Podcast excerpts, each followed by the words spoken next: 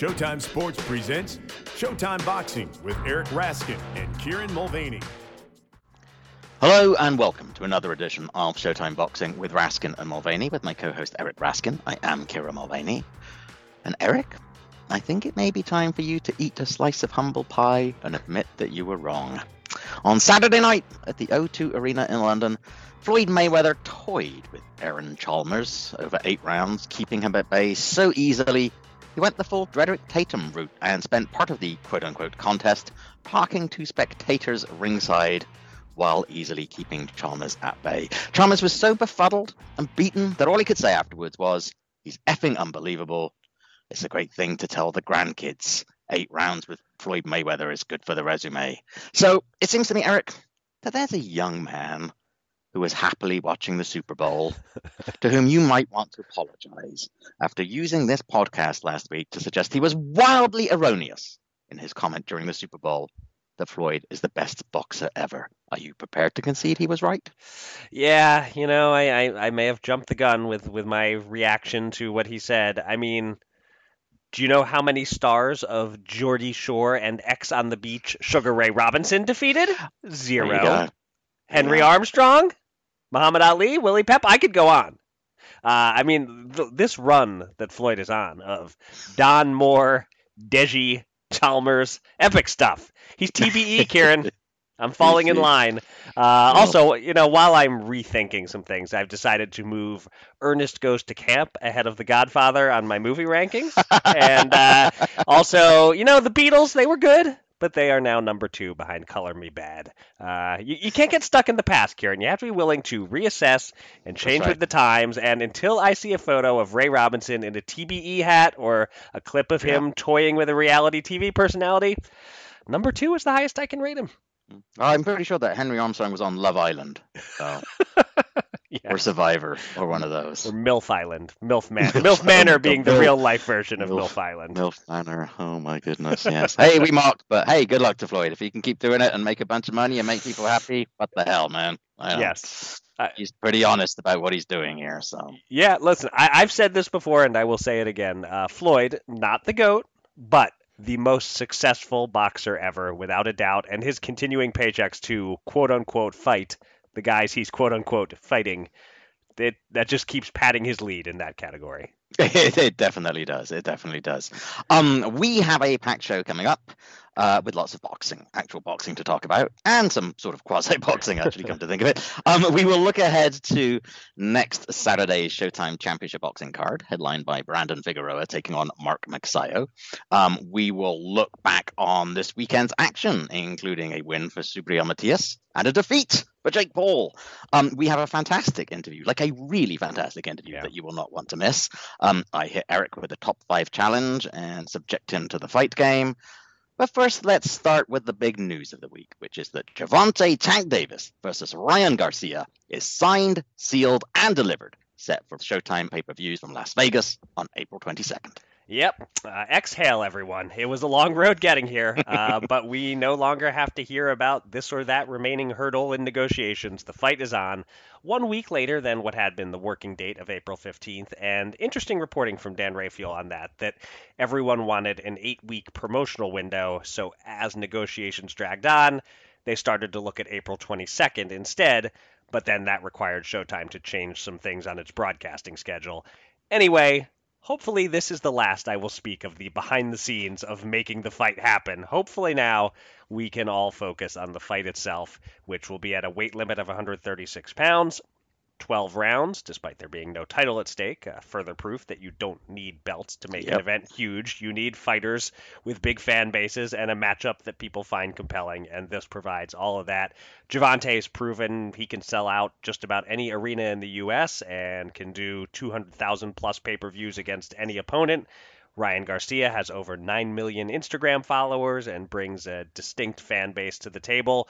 Both are undefeated. Davis has 26 KOs and 28 wins. Garcia has 19 and 23 wins. That's an 88% combined KO rate.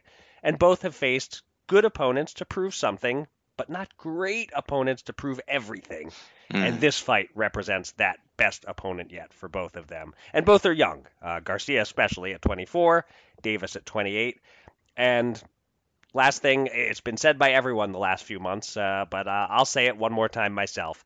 Massive credit to Ryan Garcia for pushing for this fight, for forcing his promoter to make it, for refusing to accept any other option. So we will have another 8 weeks now to talk about it. We could probably find a different angle to discuss on the pod each of those weeks if we wanted to. There is a lot to look forward to here. Yeah, absolutely. Look, very happy to see it made, obviously. And yes, at this stage, otherwise, not a tremendous amount to say. It's a fight we've been wanting to get done. It's a fight we've talked about a lot. It is, as you mentioned, a fight we will talk about a lot more. And added to that, Devin Haney today stated that he and Vasily Lomachenko should be set to go on May 20th, which was a date that I think we had previously mentioned on the podcast as being a possibility. So the four princes, or at least three thereof, and the wise old king, they're starting to get together, as we have been anxiously waiting for them to do. Yes. This is exciting times ahead, certainly. All right, let's talk about the rest of the week's Outside the Ring news before we move on to fight reviews and previews. We have just a few items, all of them with a British theme. Michaela Mayer will face Christina Linardatu of Greece as the co-main event of the Joe Joyce-Zhang Jilay heavyweight clash in London on ESPN Plus on April 15th. This will be Mayer's first fight since her close loss to Alicia Baumgardner and her first fight at lightweight as she moves up from 130. Janabek Alimkanuli has been ordered to defend his middleweight strap against Liverpool's Liam Smith, although, as we noted recently, Chris Eubank Jr. triggered the rematch clause after his stoppage loss to Smith, so Smith is also obligated to face him, so someone's mandate is getting ignored. And lastly, the WBC has decided to reinstate Conor Benn to its rankings, apparently accepting the Benn team's argument that the reason he tested positive for clomiphene prior to his aborted matchup with the aforementioned Eubank Jr. is that he had been eating an enormous amount of eggs. The British Boxing Board of Control, however, has said it is not ready to follow suit and accept the excuse. Kieran, you are our resident sort of British person. What's your take on this week's British-themed news undercard? Well, the important item is the Benn situation, although I think the most important thing about this particular news development is it once again highlights the absurdity of the WBC and thus by inference all the other sanctioning bodies. Sure, it can reinstate Benn to its rankings, but to what end? It makes no difference unless the relevant governing body restores his license. Their act is of literally no consequence at all other than to try to interpose themselves into the situation. They did exactly the same with Jarrell Big Baby Miller, and to confuse the situation and to act as a tacit endorsement of Benn's camp's claims. Other than that, look, I mean, the BC said that they admitted it took months to receive any kind of satisfactory explanation from Benn. They said that they consulted with several experts in anti-doping analysis, but I wonder if they consulted with anyone who could explain to them where Benn sourced these eggs, because although clomiphene is sometimes used to increase egg production in hens, and studies have shown that can result in minute traces in the human consumers of those eggs, clomiphene is not, in fact, permitted to be used in farm animals in the United Kingdom. So maybe he was importing his eggs that he was eating, or perhaps he was eating a egg-heavy supplement from China, in which case, dude, what the hell are you doing? You know, and that's the other thing. The WBC doesn't have it's up to the athlete to pay attention to what he or she is putting in their body clause that just about everybody else does. So will we get to the bottom of all of this? I don't know. I mean, remember the whole incident with Tyson Fury and his disappearance from the sport and the farmer who said he was paid $25,000 to say that, you know, he'd fed Fury uncastrated wild boar. I mean, I don't know. I'm not sure we'll ever get to the bottom of it. Dollars to donuts, Benn ends up getting quietly reinstated and everybody pretends nothing happened because it's boxing, right? Right. That is usually the way of things. I'll just note that Rocky Balboa ate a lot of eggs and he never tested positive for clomiphene. So draw. He wasn't on Love Island either. As far as we know. That's right, you know. All right.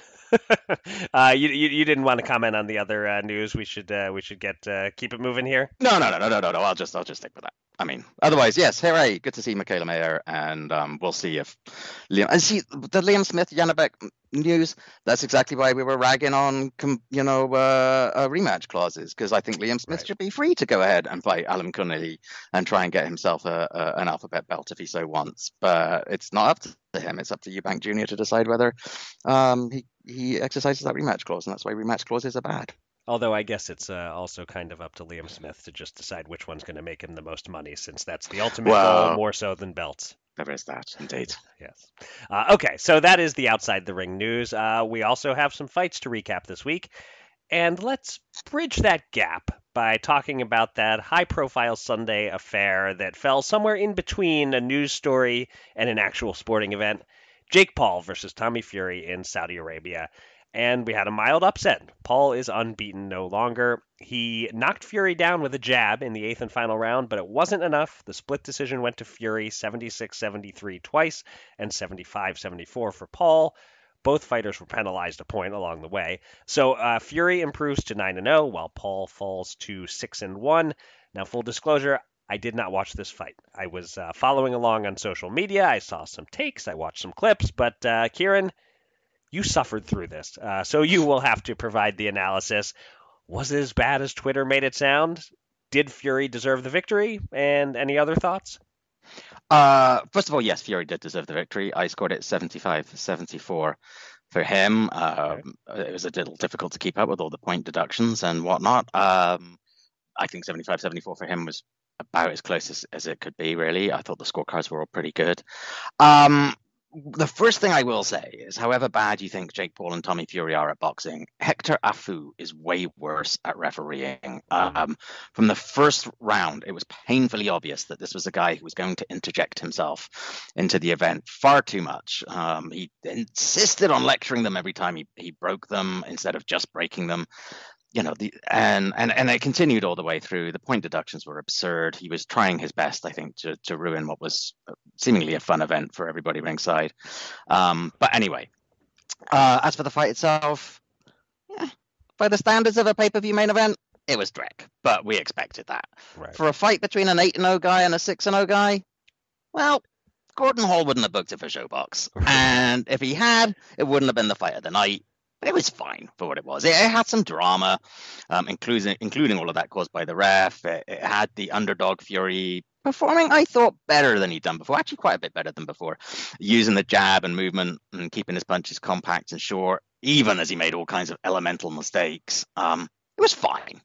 And it shows what we all knew. It's one thing beating over-the-hill MMA as a boxing, but even a pretty bog standard boxer is an entirely different animal. This does not mean that Jake Paul is not a real boxer. He is a real boxer. He's in there boxing. Perhaps he's even more of a real boxer now, because he did what boxers do often. He tried to take a step up and he lost. Right. So now it's up to him whether he wants to go back to the gym and improve and try and come back stronger. You know, it sounded in the immediate aftermath that that's what he wants to do, but we'll see whether his fans will follow along with him now that they know what we all know, which is that Paul is not going to be the next pound-for-pound great. I don't know. Maybe they don't care. I will say this, though. I have come around to really kind of hoping he sticks around. I think he's on balance pretty good for boxing. He's giving other fighters opportunities. And none of the other boxers on this card would be getting the payday they presumably got without him. So, you know, good luck to both Fury and Paul, who definitely put a lot of effort into this. Fury was quite emotional afterwards, and he is now the undefeated, undisputed WBC Diriyah belt holder. So there you go. And special shout out, by the way, to Badu Jack, who showed what true world-class boxing is all about in the co-main when he put an absolute whooping on Alinga Makabu in the co-main. So there you go. That's what I got to say about that. All right. So a week ago, we talked about how a terrific fight ended with a somewhat controversial corner stoppage when Lee Wood trainer Ben Davison stepped in to halt Wood's bout against Mauricio Lara with just seconds remaining in the seventh round. On Saturday night, at the Armory in Minneapolis, the Showtime Championship Boxing 140-pound main event got off to a tremendous start when Jeremias Ponce tore into Subriel Matias in the first round. Matias recovered, however, with a strong second. Ponce may have edged a close third. Matias regained the ascendancy in the fourth, and then dropped to seemingly fatiguing Ponce in the fifth. And at the end of that round, Ponce's corner stopped the fight. With the win, Matias climbs to 19-1 with 19 KOs, while Ponce suffers his first defeat and falls to 30-1 with 20 KOs. Eric, this was shaping up to be a great fight, I thought, until the stoppage. What did you think of that decision by his corner, and any other thoughts about the fight? It is interesting that this happened again so soon after Lara Wood. Another thrilling fight that got stopped by the corner soon after a single knockdown. And my reaction is similar. It's a shame for the fans. Probably the hurt fighter was in legit trouble and wasn't going to come back and win, but you never know for sure. I guess in Ponce's corner, his trainer saw something he really didn't like. Or maybe Ponce wasn't in peak condition for this fight and he knew it. I mean, it would seem unlikely, but if that was the case, the trainer would know. And maybe figured once he starts to fade and tire, he's not going to unfade. So as a fan, it was frustrating that it didn't reach a more decisive conclusion, but I tend to fall back on the trainer knows his fighter, and Ponce sure wasn't objecting. So why should I? Except as a fan. As a fan, I can object because it was so darn fun. It felt to me during the first round when Ponce was just going nuts on Matias, like Matias was just kind of waiting him out. He never appeared in trouble. But then just unreal back and forth action the next three rounds, in close, no holding, not much jabbing, bombs away, and Matias's power started breaking through in spots. He seemed to wobble Ponce just a bit at the end of the second, and he landed a heavy left hook at the bell to end the fourth. It seemed a left hook to the temple was the main punch that led to the knockdown in the fifth. And one notable thing watching the ending back was that after Ponce got up and Matias had about 7 seconds or so on the clock left to try to finish him at the end of the fifth round, Ponce was not punching back at all. He looked exhausted, and I guess his corner saw that. So for once, here we are with no true Fight of the Year candidates in a weekend. But this was a fight that maybe could have been a Fight of the Year candidate if it had gone on a little longer. But I certainly came in very high on Subriel Matias, and I leave very high on him, and he's probably about as ready as he's going to be to fight a Taylor or a Prograis and see if he can hang with the very best at 140. But I'll kick it back to you, Kieran. What are your thoughts on the fight or the finish, and is Matias in the running for the title of most exciting fighter in the game right now? He's right up there, isn't he? Yeah. 100% of his wins by a knockout. His one loss, which had arguably extenuating circumstances, has been avenged. He's consistently exciting. My thoughts on the stoppage are very much the same as yours, in that I found it strangely abrupt, more so even than last week's. But I could also see that Ponce might just have completely emptied the gas tank there in his attempt to get rid of Matias early. And I noticed that we caught the early part of the conversation in the corner and then cut away, and they weren't talking about stopping it then. I'm the same as you. I think that Ponce kind of did that, giving them the kind of sign that he was done without saying he was done kind of thing, right? And the corner picked up on that.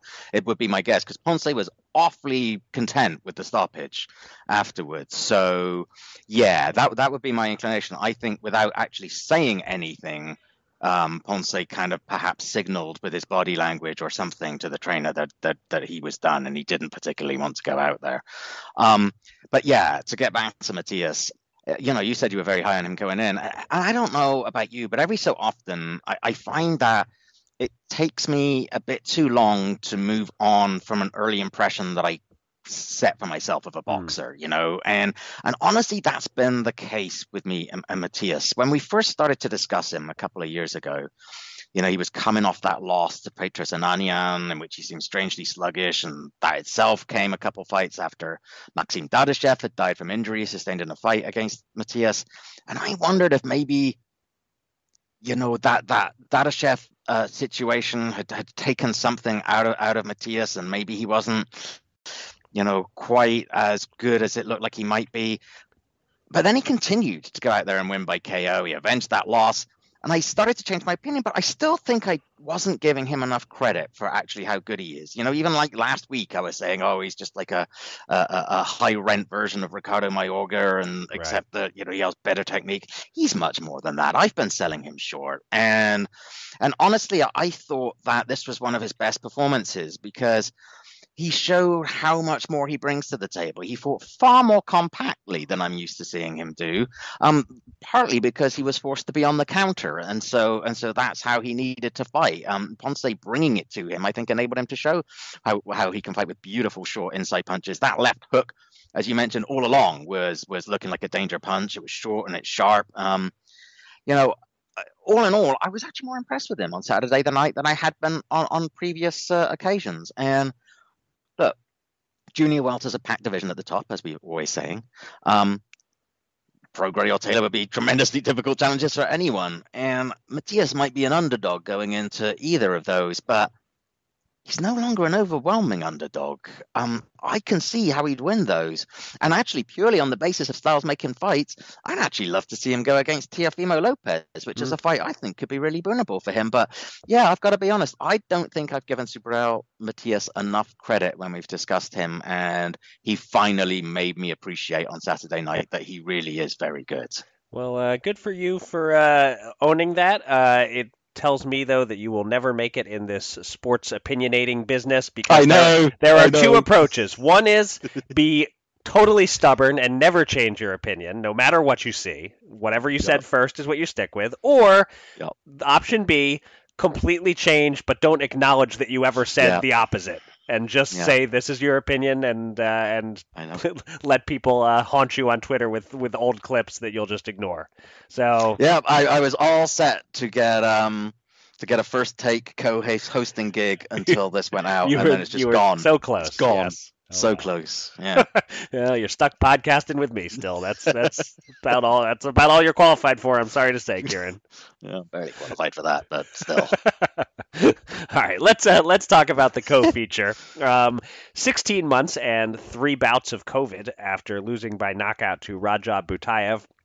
Welterweight Jamal James returned to the win column in front of his hometown crowd in Minneapolis, outpointing Alberto Palmetta by wide scores of 99-91 and 98-92 twice. Kieran, did you agree with those scores? How did James separate himself from the game Palmetta? And at age 34, where does Jamal James go from here? I did agree with the scores. I saw some folks online had it closer, but although Palmetta had his moments, I had a hard time giving him more than a couple of rounds. James controlled this by maximizing his length and reach, and also by talking well into his punches from distance. He wasn't tapping out a jab from range. He was putting some real heft behind those punches and making sure that Palmetta couldn't find a way in. And honestly, Palmetta helped him.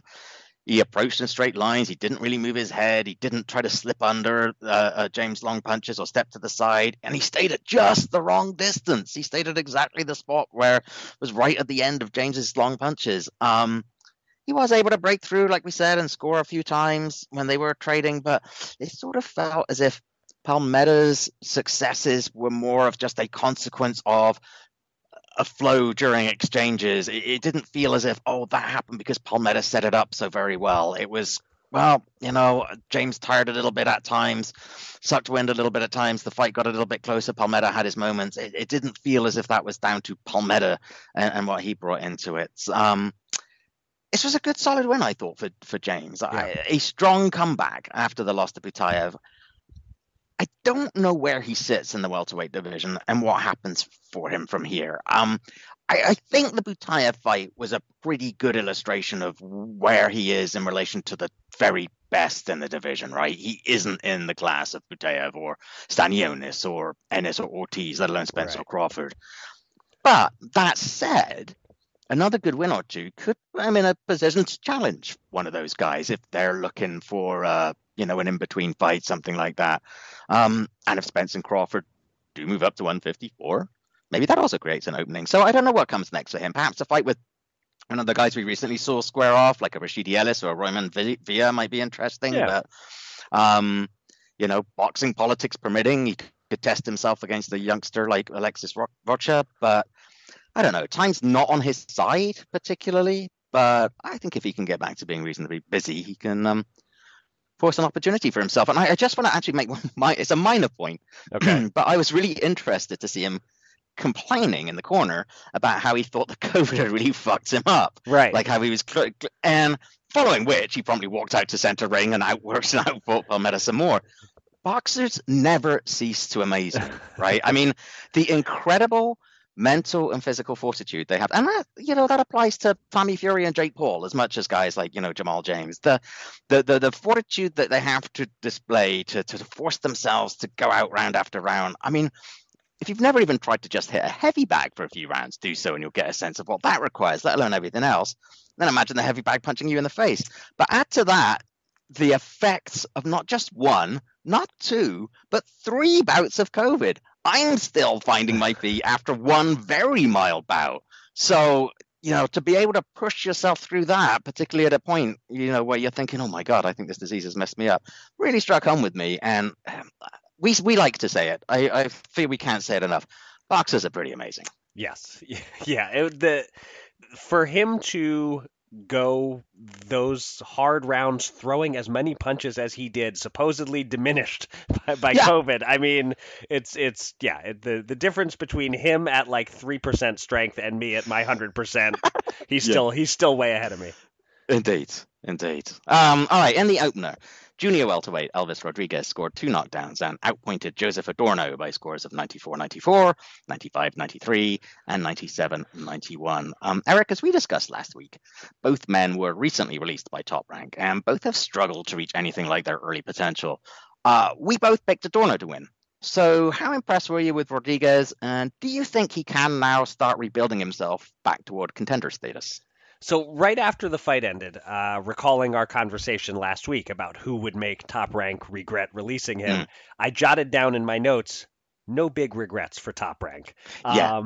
I have to say, I respectfully disagree with a couple of my good friends on the scoring of this fight. Steve Farhood had Rodriguez up 4 rounds to 2 through 6. I didn't see that at all. And Bill Detloff tweeted of the incorrect knockdown call in round 10, dude, you lost by 8 rounds. No one cares if it was a slip. In reality, that bad call decided the fight. Like one of the judges, I thought Adorno won the first 6 rounds.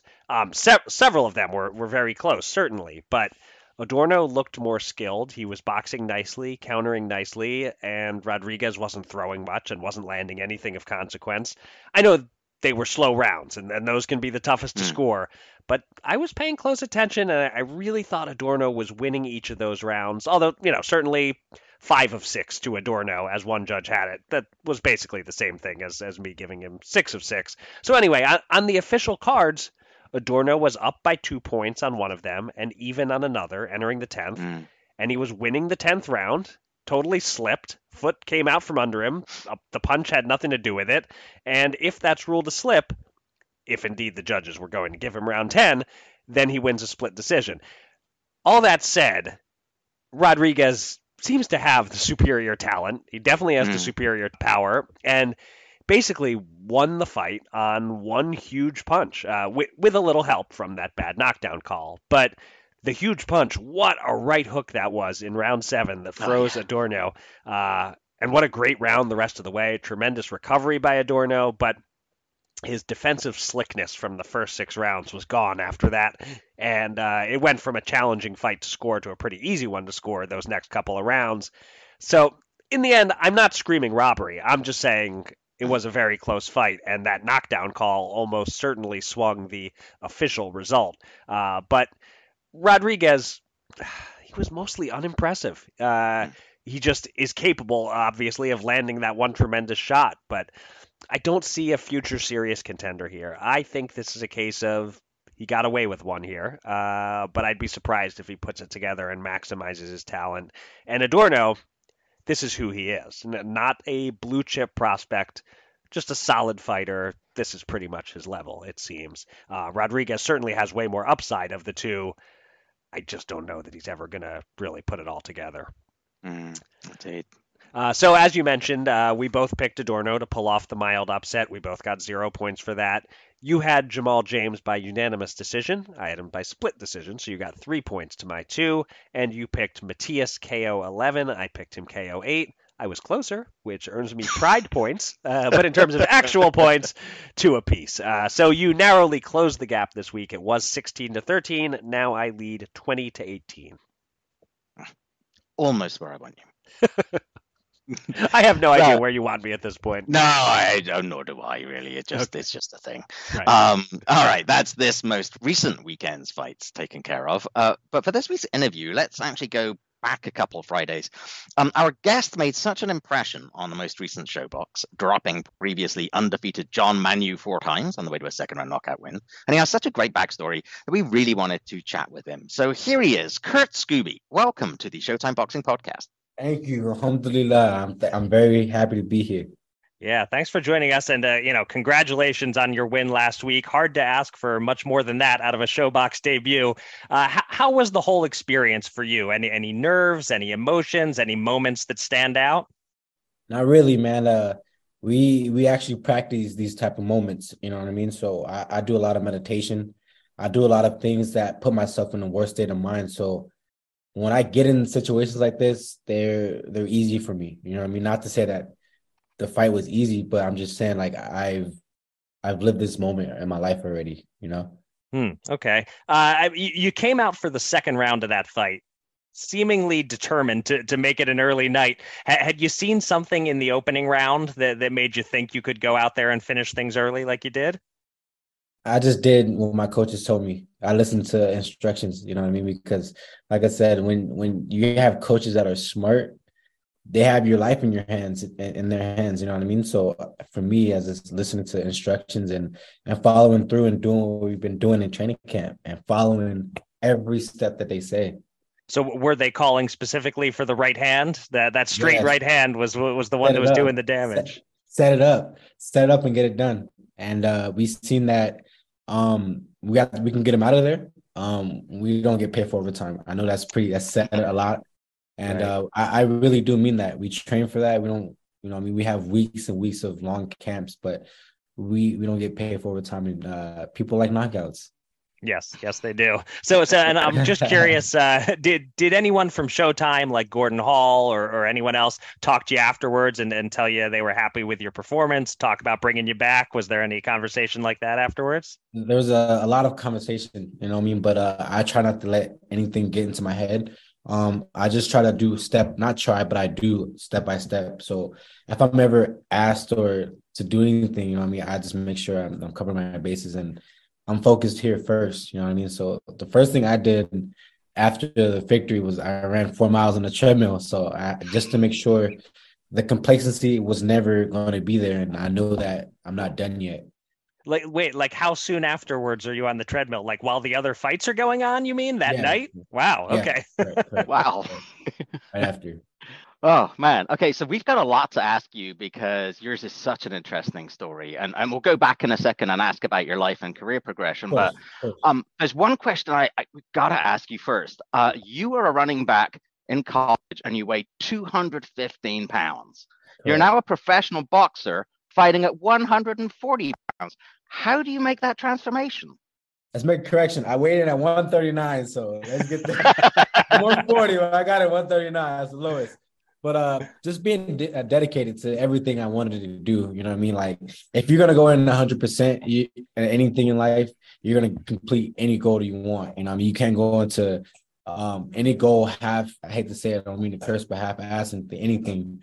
You know what I mean? So I was always learning to stay disciplined and stay dedicated to my crafts. And there was times where I'm like, I'm heavy. I don't want to do this. I'm losing this weight. But that's just a little person in my head telling me I can't do something. When in reality, we can do anything in this world that's possible. So which has been harder for you, or which has been easier? Maintaining 215 pounds as a footballer, or fighting at 140 pounds as a boxer? Hard work is easy work. So I don't believe in that. Yeah, just being me, man. I think every day we wake up, and I'm thankful for the little things in life, and just waking up, that's a huge blessing to me. So I don't think any any of those tasks that you named were hard for me. Well, like, what is a more natural weight for you? Like a more natural, you're about 5'8", like 215 feels like it's a lot of weight to carry around. Right. Is this a bit easier for you, a bit better for you? I mean, yeah. I mean, I can turn my neck now. I didn't have no neck at that time. I can see what's behind me nowadays. You know what I mean? So I'm able to just, maneuver, and I'm able to run a little faster. But you know, we adapted correctly. All right. So tell us a little bit about where you came from and what your early life was like. You grew up in Los Angeles County, and from what I've read about you, it seems it was a pretty rough childhood in a lot of ways. Is that right? Yes, that's correct. But, you know, those type of times, man, like the hard lifestyle is just it's what made me who I am today. And I'm just getting better each and every day. And I grew up in Duarte, California, where there's a lot of gang violence.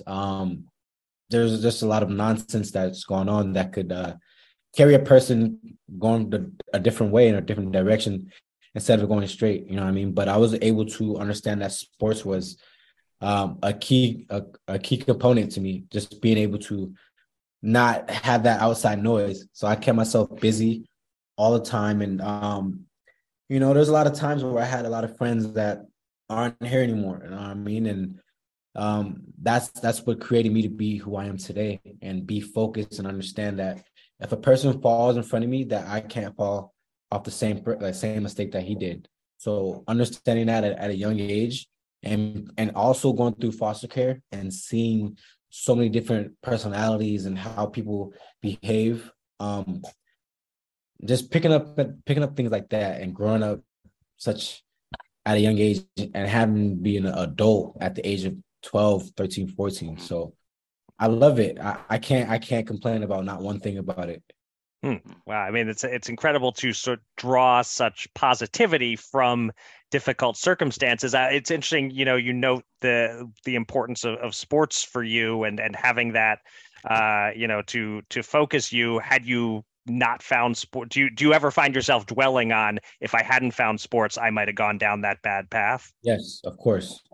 And I'm fortunate. I had really good people that kept me in that grounding of sports, you know what I mean? So I was always in football, or I was always doing boxing. So that's why my story leads up to both of those, football and boxing, because those are two components that actually help me become who I am. And they're two disciplined sports, you know what I mean? So in order to be on time for football, or you're going to be running laps, or you making weight for boxing, those are two disciplined sports that I believe molded me for who I am today. Did you have the chance to watch boxing a lot as a kid? Is that one of the things that got you into boxing? And I'm curious if you did, if there were any fighters that you really idolized when you were young. Of course. I love Pernell Whitaker, Sweet Pea. I loved him and just the way he was. And for me, I was always agile and on football and in boxing. So just to carry that style. And I would always do a little haircut, you know, too. So I would try to do that. And of course, you know, as I was young and Floyd Mayweather was always coming up. So I would always watch boxing. I always watch boxing because when you do a sport, you tend to like get tired of it sometimes and you want to watch something else. You know what I mean? You always can't like just bug yourself with I'm watching football all day long. So I would watch boxing just to take my mind off of it, you know? How about now, fighters who are active now? Any guys you particularly like, or women who you particularly like watching, or you maybe like try to learn some stuff from? Yeah, there's this guy, Kurt Scooby. I don't know, man. He's overrated. I like his boxing style. I don't know what it is, but I tend to study him a lot. Yeah, you know what? Now that you mentioned it, you kind of remind me of him. Now that you bring him up. Yeah. Oh man, but there's a lot of people I like to watch. I like to watch Shakur. I like Terrence, you know, I like all the guys that are doing things because, like I said, they're at the top level for a reason. So why not watch them and pick up some things that I can use on my own, you know what I mean? So on the football side, how did you first get into playing football, and did you know immediately that you had a talent for it? Oh yeah, I knew immediately because, like I said, I had talent and I had skills, you know what I mean? And I always went by this method, and the movie quote was the saddest thing in the world is a waste of talent. And I was always playing, and that's a bronze tail, by the way. Mm-hmm. And I was always playing on the streets, football, playing streets on the football. And I was juking the guys. I was juking the bigger guys than me. And I was like, I want to play football. But at the time, to sign up, you had to pay for it. So I would always have friends that during football season, they would just leave. And I'm like, dang, I'll be the only kid on my block that would just stay. I'm like, dang, where's everybody going? And finally, one of the parents, his name was Ray McGee. That's a late friend of mine. But his parents actually took him to sign up, and they're like, "Oh, he's good. He's good enough to we don't have to pay." You know what I mean? And I was like, unfortunately, I'm like, thank God. And I waited in, and it took off from there. And I truly believe that that day is when my whole life changed, because I knew that football was a way out of my circumstances. So what age was that you first formally got to start playing football? I would want to say 8. Oh, okay. 8. Yeah. All right. Nice and young. Okay. Yeah. And then, you went through, had a great college career. You were scouted by at least a couple of NFL teams. You had these exceptional numbers that you put up in college. How optimistic were you that you actually were going to get signed in the NFL? Very optimistic, because I worked out every day. So in order for a person to work out every day, he believes he's going to live the dream. You know what I mean?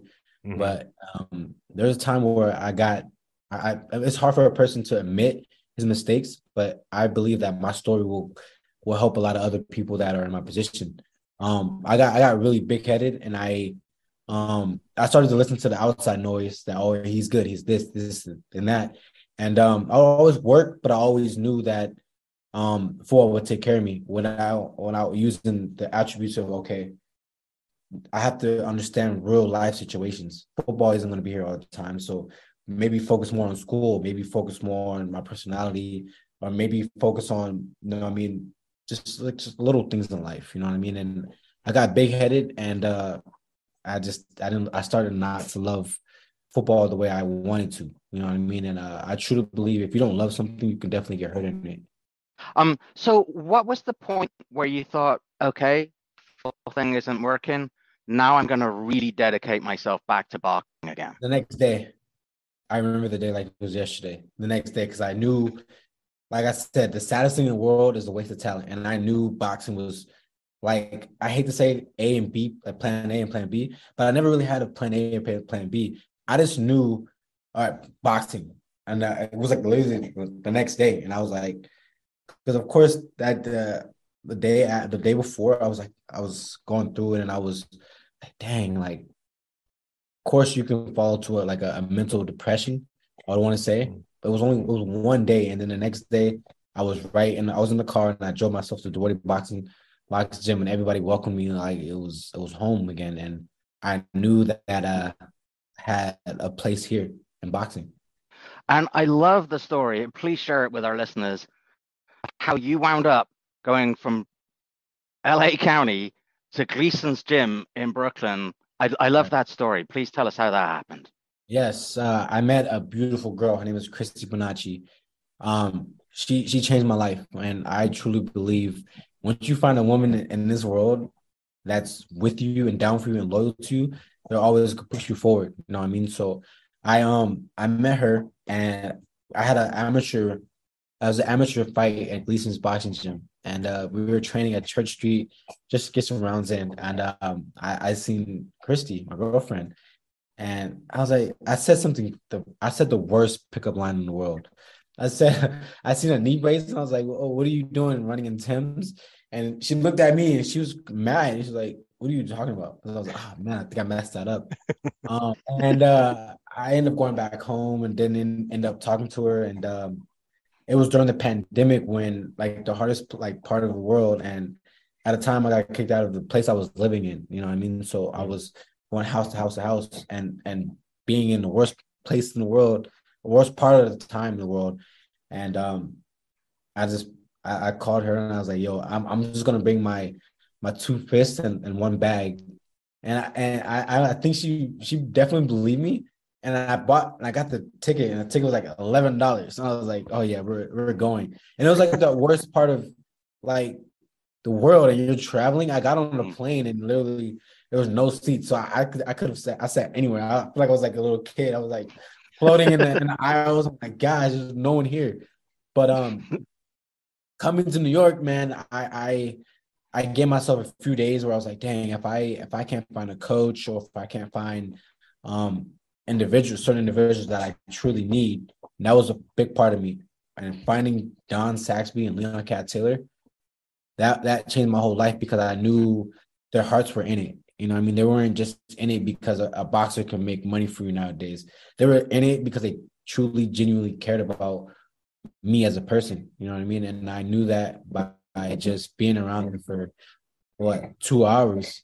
And I work out, and I ran home. I ran to Brooklyn Bridge and told my girlfriend, like, yo, I found my two coaches. Like, I ran home, like, happy, like, joy tears, and I was excited about everything, and that's my whole journey, and my journey is still going. It certainly is, and so that's a perfect setup for the last thing that we want to ask you about, which is the future. You told us the key moments that got you to this point, and you certainly made a big first impression on a lot of people with the Showbox win. Now, what's next for you, and do you have a timeline in mind for your career? A lot of my friends call me an alien, because I hate to say this, I don't really believe in time. I just wake up and understand that I have goals to do. And a lot of people ask, what's next? I have Ramadan. I'm Muslim, so okay. I have to take care of that first. And that's a huge goal of mine. You know what I mean? So once I take care of that, I believe that Allah himself will give me anything that, you know what I mean, that's looking forward to. So what I do is I take step by step, day by day. And if the opportunity is presented, we'll be ready 100%. We don't stop training. I have a ring in my house. You know what I mean? So they say we training or we get a fight. I'm a few steps away from a ring. So to get that going. Yeah, you strike me as someone who there are no days off. You're never out of shape. I'm almost surprised now that I've gotten to know you a little bit. I'm almost surprised that you weren't working out throughout this interview. Oh no. I was working out on the train. I had a band, and I was like, not on the train, but on the bus. I'm like stretching just in case. But after this workout, if you follow me on Instagram, you're gonna see me in the gym. I promise. Okay. I promise that. All right. I'm gonna sit down for a certain amount of time without moving. So right. Kurt, this has been great, man. This has been fantastic. I'm really glad that we reached out to you to do this interview. You made a real impression on Showbox. You made a real impression on the podcast. Thank you so much for joining us. And this will not be the last time we talk. I'm sure of it. Oh, definitely. Thank you so much. And this, like I said, you both invited me to this platform. And I'm just truly thankful for that. You know what I mean? And I genuinely mean that. And I'm very thankful. Thanks, Kurt. It's been great talking to you. Bye. Was amazing. Kurt Scooby is totally my new favesy. Can we have him on every week? That was great. Yeah, every week people may get tired of him, but I'll go every other week. Not us. Support that. Right. We wouldn't. Yeah, no. What a great guy. Such a joy to talk to. His positive attitude is really something. The hot streak by the Raskin and Mulvaney booking department continues. That's right. And I'll tell you what, I'm so inspired, I'm going to knock out 4 miles on the treadmill right after this podcast. Maybe four steps on the treadmill? Is that equivalent for you? 4 steps to the kitchen. Okay, perfect. All right, look, this week's top 5 challenge follows on directly from our new BFF's sparkling debut on Showbox. It might be a bit of a challenge for you, Eric, in that it will require delving deep into the memory banks, but it has an advantage that there are literally no wrong answers. This is one of those where you cannot be wrong. And it's also very hard to imagine we'll have the same lists. It is this, and you'll see what I mean when I say it sort of follows on from Scooby's debut. I want you to give me your top 5 instances of seeing a boxer for the first time. It can be from ringside, it can be on TV, whatever, and thinking, wow, that was great. I want to see him or her again. It doesn't necessarily follow that they then went on to have a great career, and if you saw them again, that they were actually any good. They may have looked great early on, they may have flamed out as they moved up the ladder. Nor does it necessarily have to be super early in their career. Just the first time that you saw them or remember seeing them. So that's the challenge. And that's what I say when I mean there's no wrong answer. It's like totally a case of this is what I recall. These are my favorite instances of this. So what do you think? Is that something you can work with? Yeah. I like that. Yeah, a couple of options are popping right into my mind. It strikes me immediately as the kind of top five list where I am bound to forget someone. But oh gosh, yeah, me too. Or many someones, but that's okay. So yeah, I like it. Yeah, I don't know if you've ever heard this, Kieran, but you never get a second chance to make a first impression. No, that's right. Yeah, that's true. That's what they say. Was that an ad? I feel like that was an ad slogan for something. Was it? Could have been. Maybe. But obviously it didn't make a great first impression on either of us because we don't remember what it was. I guess not. I certainly hope that saying does not apply to podcasts because I can't imagine anyone enjoying us at first. I feel like we're very much in a choir. Unless they just randomly showed up in the middle of the Kurt Scooby interview, at which point they think, True. This is great stuff. That's a good point. If that's the first thing you listen to, you would wonder why we're not number one on all podcast rankings. Indeed. Exactly. All right. We've done a lot of looking back. Let's dial it forward now and look ahead to next weekend's fights. There's one big card for us to preview, and it's on Showtime. A triple header from the Toyota Arena in Ontario, California, with a featherweight main event between Brandon Figueroa and Mark Magsayo. Figueroa is a familiar name to all our listeners, I'm sure. He enters this contest with a record of 23-1-1 with 18 KOs, and that one defeat came by majority decision to Stephen Coolboy Steph Fulton in a 122-pound unification in November 2021. And Showtime viewers have seen Magsayo lift a featherweight title from a one-armed Gary Russell Jr., and lose it in an exciting contest with Ray Vargas. The Filipino has a record of 24-1 with 16 KOs. Eric, what's at stake here for Figueroa specifically? And what does he have to secure the win? And give us a pick for the main event. There's a lot at stake here for Figueroa. I mean, consider, on July 9th of last year at the Alamo Dome, Figueroa moved up to featherweight, beat Carlos Castro by sixth round stoppage in a tough fight. And up next that night in the main event was Vargas versus Magsayo, and Figueroa called out the winner, not knowing yet who would win. 8 months later, he returns to the ring, not against the winner, but against the loser of that fight. Not by much. It was a split decision that Magsayo lost to Vargas. But anyway, Figueroa gets the loser of that fight instead of the winner. The winner went on to lose to Oshaki Foster. Figueroa's rival, Fulton, has moved on to a major showdown with Noah Inouye. Figueroa, he's in a must-win spot here against Magsayo if he wants to be taken seriously, calling out Foster, calling out the Inouye Fulton winner, calling out, say, Mauricio Lara. You know, he wins. He's an ideal opponent for any of those guys. He loses to Magsayo, who lost close to Vargas.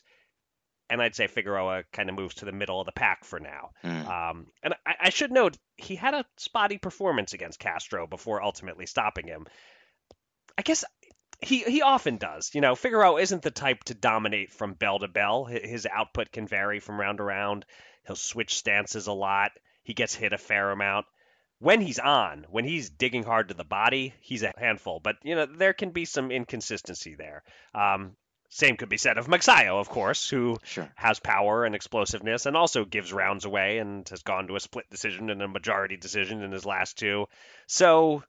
You asked, what does Figueroa need to do to win? First off, I think fight more out of the orthodox stance than he has been. I think it looks to me like he's more comfortable in the orthodox stance and does his better work that way. You know, mix it up a bit, of course. The switch stances some, but, you know, Magsayo beat a southpaw in Russell. So I'm not sure this is the fight to go heavy on the southpaw approach.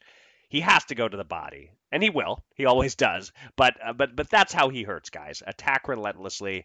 And bang to the body. And, you know, ultimately, if it's a one-for-one trade of punches, if it's just a pure fight, which I think this very well could be, I do think that favors Figueroa because I believe he has the better chin and the better balance. I think he's just the slightly better overall fighter. And the odds makers agree. They have the Heartbreaker around a 3-1 favorite. And... It seems about right to me. If anything, maybe I thought it'd be a little tighter than that, but that's in the ballpark. And the odds also, they slightly favor a decision win for Figueroa over a KO win. But I'll deviate from that as I make my pick. I'll say the body work adds up, and in a fight that's real close, maybe even like dead even through 8 or 9 rounds. Figueroa starts to hurt Magsayo to the body, starts to overwhelm him, drops him a time or two, and forces a stoppage in round 11. That's my pick. Now let me turn it over to you and to ask you a similar question about Magsayo. This is his third consecutive main event on Showtime. In his previous two, as you mentioned, we've seen him score an upset win against a celebrated opponent and then lose a close fight in which he scored a knockdown. How important is it for him to get the win over Figueroa if he wants to be invited back for a fourth appearance? And make your pick. Do you think he'll get that win? So I'm not trying to equate Mark Magsayo to Arturo Gatti, but his fighting style and the excitement factor and the quality of opposition he's been facing back to back to back makes me think that unless he looks terrible or is dominated or simply fails to show up, there's every likelihood he'll be invited back for a fourth time, even if he loses. The same way that Gatti was repeatedly asked back onto HBO, even when he went through that string of defeats to Ivan Robinson and Angel Manfredi, because people know that he's going to come back and put up a good effort. And I think that's true of Magsayo. He's an entertaining guy to watch. I see no reason, based on his existing performances, to suspect that, he will fail to show up. He might well lose, but I don't see him being dominated here. And obviously what Magsayo wants to do is do more than just do well enough to come back for a fourth appearance. He wants to sort of take Figueroa's place, really, in looking to challenge the top of the featherweight division and maybe try to get a title back here. The challenge for Magsayo, I think, is that he's very good at punching between his opponent's punches, slipping that first shot and firing back before the guy in front of him can even launch a second often. But that's really difficult to do against Figueroa because he just doesn't give you the space to do that. Figueroa is very good at sucking you into his game, whether he's working from outside or more often on the inside or frequently even a hybrid of both. Like you said, Figueroa can lose concentration and get tagged at times and give rounds away. But generally, he is not the one who gets sucked into the opponent's game. The one time he sort of did that was against Julio Ceja, and that nearly cost him. And I think generally he has the focus and concentration. And as you said, the talent and the skill to not do that. And it's also often a controlled aggression from Figueroa. Like you said, he can get into a real Pier 6 brawl, but he generally tries to make it kind of a controlled fight. What Magsayo needs to do, stay on his toes, try to fight at mid-range, try to get Figueroa to reach and lunge, and then strike and move. That's what Magsayo needs to do. Strike, move. He has to keep doing that. If he allows himself to stand flat-footed in front of Figueroa for too long, or if he comes at Figueroa in straight lines, I think Figueroa will swarm him and take him apart. Right. And conversely, if he stands too far outside, Figueroa can pick him apart at range. So it's a real challenge here for Magsayo. Nonetheless, I've been so impressed with him that I had a hard time initially picking this. But ultimately, I came to a similar conclusion to you, that Figueroa probably has too many tools, too many ways to win. And I think the combination of his extra range, that chin that you mentioned, and his tremendous motor will be enough for him to adapt better. Perhaps after Magsayo gets a better start, I think he winds up frustrating Magsayo down the stretch. But I think Magsayo will make it to the end. And so I'm going to pick Brandon Figueroa by unanimous decision. All right. The co-main sees the return of Jarrett Hurd, whose career has not unfolded the way he would have hoped after his Fight of the Year win over Erislandy Lara in 2018. He's returning Hurd after a 21-month absence from the ring. He's putting his record of 24-2 with 16 KOs on the line against 23-year-old Jose Resendez, who is 23-1 with 9 KOs. Eric, based on what we've seen, what do you think Hurd has left? And is it going to be enough to overcome his young opponents? Yeah, that's the million-dollar question, or the up to 5 picks competition points question in our case. I'll say first off on this looks like a very fan-friendly style matchup. We know that Jarrett Hurd has never had much interest in defense, and the same is true of Jose Resendez. Zero head movement. He's young, he's strong, he's talented, and he trusts in his ability to stand in front of guys and outpunch them. He's game, seems like a gutsy young fighter. He stays strong deep into a fight. But all that said, he seems a level below Jarrett Hurd, or at least the Jarrett Hurd of 2018 or so. So it comes back to your question. What does Hurd have left? He's 32. He had the thrilling win over Lara that may have taken a lot out of him, because 13 months later, he lost a sensational fight to Julian Williams. And 2 years after that, he lost again in an upset to Luis Arias. Both close losses, but still signs that Hurd was probably slowing down significantly from being in one grueling fight after another. Now, as you said, he hasn't fought in a year and 9 months. I think that may be a good thing. It was unfortunately due in part to Hurd's dad dying and him wanting to take time off and needing to grieve. But whatever the reason, it probably was good at this particular point in Hurd's career for him to not fight for a while and let his body heal. Now we're going to find out if he has another run in him. He's working with a new trainer, Andrew Council, who I remember watching challenge Bernard Hopkins for a middleweight belt back in 1997. Resendez serves as a measuring stick. He's strong. He hasn't been tested much. When he did step up a bit, he lost a close one to Marcos Hernandez. The best Resendez we've seen against the best Hurd we've seen isn't a close fight. But Resendez could well be better on Saturday than the best version that we've seen so far. And Hurd, you know, who knows exactly what to expect, but he's certainly not going to be his prime self. I think this is a tremendously interesting fight. Should be a fun fight, as long as you can still enjoy watching Hurd take punches. Yep. Mileage can vary a bit on that. But anyway, to make a pick, this is tough, but I guess I'll go with the pedigree and say that Hurd can turn back the clock a little bit. But only a little bit. I'm going to take Hurd by split decision. How about you? Yeah, look, Hurd has not looked at all impressive since that win over Lara. Of course, a lot of his issues, and we've talked about this before, and we've talked about him, have been caused by his continuing to try to squeeze his massive frame into too low of a weight. He outgrew junior middleweight long before he actually stopped trying to be a junior middleweight. Right. He was technically at middleweight against Luis Arias. The limit was 158, and maybe even those final 2 pounds limited him somewhat. Honestly, I'd rather see him as super middleweight if he's going to fight at all, given his frame.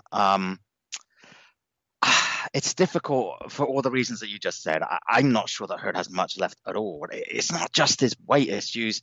It's his habit of soaking up punishment early and then coming back late. That's just his whole style. It's just going to take a lot out of you over a while. And then, you know, he went 17 months out of the ring before losing to Arias, then another 21 months. Like you said, maybe that's good for him. I don't know.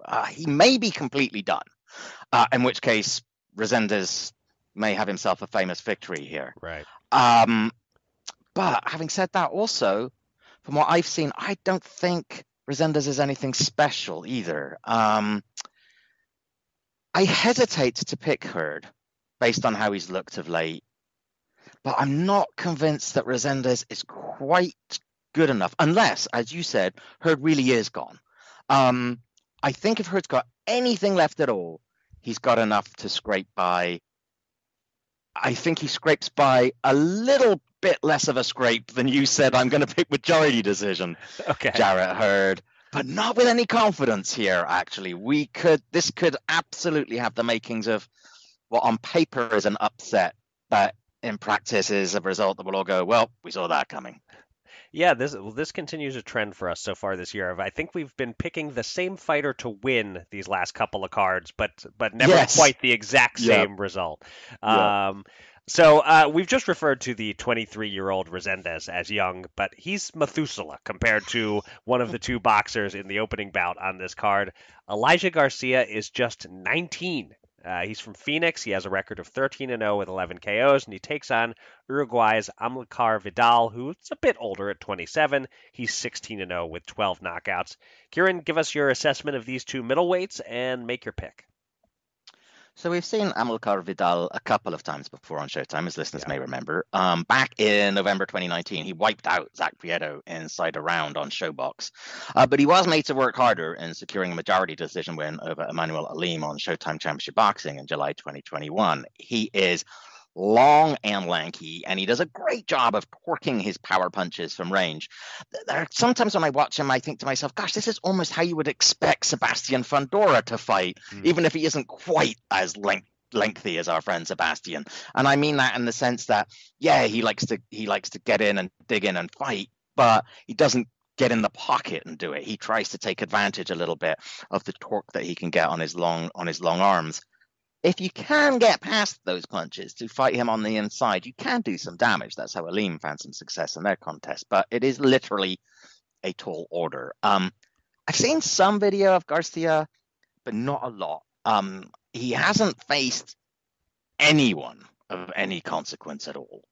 He's only faced 5 opponents with winning records and only 1 with double-digit wins, to which one might reasonably say, oh, yeah, he's freaking 19 years old. What do you expect of the man? What little I've seen of him does not suggest to me that he is in any way ready for Vidal. I applaud the lad for wanting to challenge himself. He says he wants to be a champion at like 21, 22. This feels too much too soon to me. I suspect this will be the shortest fight of the night. Garcia just doesn't leap off the screen to me. He doesn't make me feel that this is a guy who does anything spectacularly well or particularly well. It looks like he squares up a lot. I think he's in for a bit of a rough time, actually, to be honest with you. I see him being cracked repeatedly and early, possibly dropped once or twice and stopped either by his corner or the referee in the 4th round. Okay, well, we once again have the same winner, not the exact same pick. I think I've seen probably all the same fights of these guys that you have. I looked back at that KO one over Zach Prieto, really proved very little. Prieto was a rare case of maybe a not-so-showbox-worthy fighter getting onto showbox. Against Emmanuel Aleem, we learned a lot more. We know Vidal is solid. Garcia, certainly the unknown quantity here, as you said, hasn't faced anyone close to this level yet. But he's not wasting any time at 19, taking a shot. I watched his most recent fight. I was on a Showtime undercard stream called by the Morning Combat Boys. It was a KO2 against a mediocre opponent. It just couldn't tell too much. So in the end, for this pick, I started by asking myself this question. Can I pick against a Bob Santos fighter right now? And the answer is no. No, I cannot. So give me Vidal, who has fought at this level a few times already, but I think it's going to be a more competitive fight. I'm taking him by competitive but clear-cut unanimous decision. But once again, I gotta shill a bit and give it to the matchmakers. I feel like every fight on this card looks very competitive on paper. You disagree with me on this last one, perhaps, but for me, just like last week, no easy picks here for me. But you will. Part of you will be quietly rooting for me to be right because it'll make for a slightly shorter night. I'll be rooting for you at least not to get the round exactly right. Indeed. If it's going to be a short night, do it in one round, Vidal. Yeah, let's really make it a short night. Exactly. All right, let's conclude the podcast this week with the fight game. Eric, you've been doing a great job of hiding it, but I know you haven't been feeling particularly well this weekend, so I've decided to give you a little bit of a gentle lob over the net, as it were, for you to smack. The problem is, though, that you say that, and now the pressure is on. Now it's like, well, if I get it in 2, well, that was so easy. That's not even an accomplishment. And if it takes me 3 or 4, then I've kind of failed. So I don't know. I think you're making this worse, Kieran. The psychological battle is intense. Yes. All right. Are you ready for this? As ready as I'll ever be. All right, then. Okay. This battle between 2 Hall of Famers underlined that while some comebacks are successful, by and large, it's a good idea for the retired to stay retired. Okay. So they're both Hall of Famers. Presumably just one of them was making a comeback, although I guess it's possible they both were. But let's assume one. I'm going to assume somebody who was making a comeback after having been gone. And it did not go well. So I will say the first thing that's coming to my mind would mean you repeating the same fighter that you gave me just a time or 2 ago. The first thing that's coming to my mind, this is not my guess yet. I'm talking out loud. The first thing coming to my mind is Terry Norris and Sugar Ray Leonard. They're both Hall of Famers. It was a rather unsuccessful comeback, but I feel like you would not give me Sugar Ray Leonard unless this soon again. So I'm going to correct. I'm not going. Okay. So all right, that's not my guess. Okay. All right. So somebody else who made a comeback, took on a Hall of Famer, and it did not go well. I'm trying to remember who else. Nobody else is springing right to mind, so I either have to to officially lodge a guess. I'll say the one that I know is already wrong: Sugar Ray Leonard and Terry Nars. Okay. Because yeah, right. I'm not. Nothing else is springing to mind. So let's go to clue two. Okay. However, after being stopped in the 15th round of this World Championship bout, the loser graciously said that, quote, "I could never have whipped him at my best. I couldn't have hit him. I couldn't have reached him in 1,000 years." Okay, so definitely in the 15 round era, which did extend into the early 80s, but was probably earlier than that. I'm already reaching that moment of feeling like somebody out there listening is like, oh, come on, this is obvious. Everyone knows this quote. I feel that all the time, as you know, like constantly. Yes. Yeah. Yes. All right, so a Hall of Famer. Read me the quote one more time, if you don't mind. Absolutely. I could never have whipped. And here he put actually the name of his company. Okay. I would never have whipped ... at my best. I couldn't have hit him. I couldn't have reached him in 1,000 years. So someone who took on somebody who was truly great, tried to come back and take on an Ali and got embarrassed or something, could it have been? But Floyd Patterson fought him twice, and so even if the second one was on a comeback, I'm not going to say that. Had Archie Moore possibly retired before coming back to fight Ali? Oh, but it was KO 15. That's the key detail I'm forgetting. You have to be KO'd in the 15th round. Because that definitely was not what happened with Archie Moore when he fought Ali. Someone that Sugar Ray Robinson, that did Henry Armstrong lose by KO 15 to Sugar Ray Robinson? I can't remember what the result of that was. I'll give you a half clue. Okay, yes, I could use a half clue right about now. You're getting closer. Okay, I'm in the right era with someone. You're approaching the right. I'm approaching. You're closer to the right era than you were when you said Sugar Ray Leonard, Terry Norris. I'll say that much. Okay, but I probably haven't said the right answer yet. I'm not saying you're in the right era. I'm saying right. Is there someone who came back and got stopped by Joe Louis, who had been previous champ, who'd retired? Did Max Baer come out of retirement to lose to Joe Louis in the 15th round? I don't know, but that's the guess I'll throw out there right now that I don't think could possibly be correct. Okay, okay. It's not correct. Okay, all right. Clue three. And yeah, okay. Yeah, I'm not sure how helpful this clue is, actually. The winner is considered one of the best champions of all time, but he would only defend his belt successfully 4 more times before losing by KO, and he would never be allowed to fight for the crown again. All right, so he's an all-time great, but he only defended it 4 more times. What was the rest of the clue there? And he would never be allowed to fight for the crown again. Okay. So I'm thinking now through sort of the Jack Dempsey, Jack Johnson era, whether maybe now I'm going back too far, and maybe I'm screwing myself up by thinking of heavyweights at all.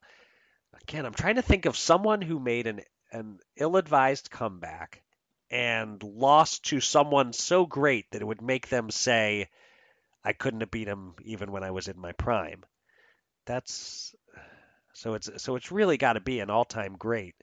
Well, they're both in the Hall of Fame. Boy, I am coming up pretty empty here. I'm going to blame this cold that I'm fighting. Okay. And ask you to move on to Clue 4, and I'm hoping Clue 4 contains it. I hope it contains some indication of weight class, because I feel like I don't know quite where to target there, but maybe it'll give it away regardless of that. No, this one will literally give it to you on a plate. After this fight, the loser stayed retired, living in California, periodically training fighters, promoting fights, and farming alfalfa. So wait, now, okay. So, all right. Okay. Yes, now it is. It's Jack Johnson beating Jim Jeffries. Yeah. Okay. Yes. Okay. Now it all adds up. I was not going quite far enough back in history until I started to think of Jack Johnson. But now that I have the answer, I can say, like, oh, yeah, I guess I had heard that quote. And, oh, yes, it certainly does make sense that even at his best, he never would have beaten him. And, yep, he came back from it was an ill-advised. All your clues were accurate now that I know the answer. So yeah, yes, I was not sharp today. COVID gives one superpowers, the common colds. Apparently takes them away. Yeah, this was I would say all in all my least impressive performance trying to guess on the fight game, but at least it didn't go to Clue 5. We haven't had to go to Clue 5 just yet. Right, and had you not gotten this one, I would have been disappointed. The Clue 5 would have been the fight was known for the ugliness of its build-up. And even for its rationale, the loser was brought out of retirement as the Great White Hope to defeat the black champion. And when the fight was over, race riots broke out across the country. Will I redeem myself somewhat if I'm able to tell you the date of the fight off the top of my head? Oh yeah, that'd be great. So I believe it was fought on the 4th of July. Yep. And was it 1910? Yep. All right. So half credit back for having known that once the fight had been figured out, that I actually know the date of it off the top of my head. You know what else? I didn't realize this until I looked it up, like why you and I would have loved this fight. It started at 1 p.m. Pacific. Nice. So that's still 4 on the East Coast. We're getting into napping territory. And it's dangerous because I'm not sure that there was a round limit. Back. Would there have been a round limit? Like, it was interesting to me that I thought, oh, this is kind of a cool little clue, the fact that he stopped him in the 15th round, because that could really throw you off a little bit. Right. Whereas if he'd stopped him in the 27th round. Right. Then it would have given the era. I don't know if it was 4 15 rounds or an indefinite number of rounds or what the deal was. Yeah, that's a good question, and I don't know, and I was not there for this fight to tell you. But boy, oh boy, Sugar Ray Leonard and Terry Norris, I was way off with my initial thought.